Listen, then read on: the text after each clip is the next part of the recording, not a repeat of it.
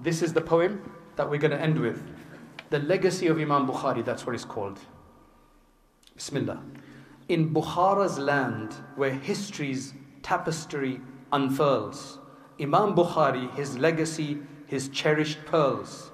From Persian, Turkic, or roots yet undefined, he labored and devoted heart, soul, and mind. We don't know if he was Turkic origin, Persian origin, we don't know. But whatever he was, Allah gave him. That's the, he was an Arab, that's for sure, right? And that just shows who Allah can give. Then, Al Jami as Sahih, his monumental tome, guidance from the heavens, a spiritual home.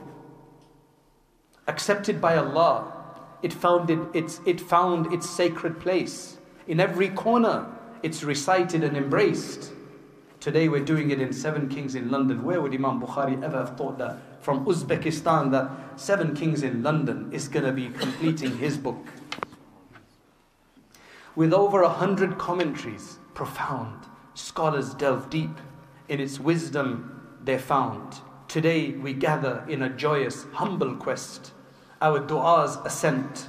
In unity we're blessed. We gather for this.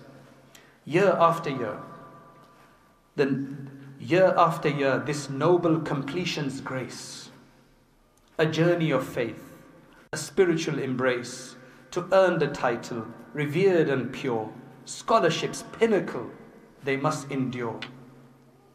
You don't become an alim, at least not in the Suqan, without reading Sahih al Bukhari. They've endured all of this, they've gone to scholarship's pinnacle. Shaykh al Hadith, a mantle that's well earned by those who've labored and wisdom discerned. In the footsteps of Imam Bukhari they tread, his legacy alive, their souls are fed.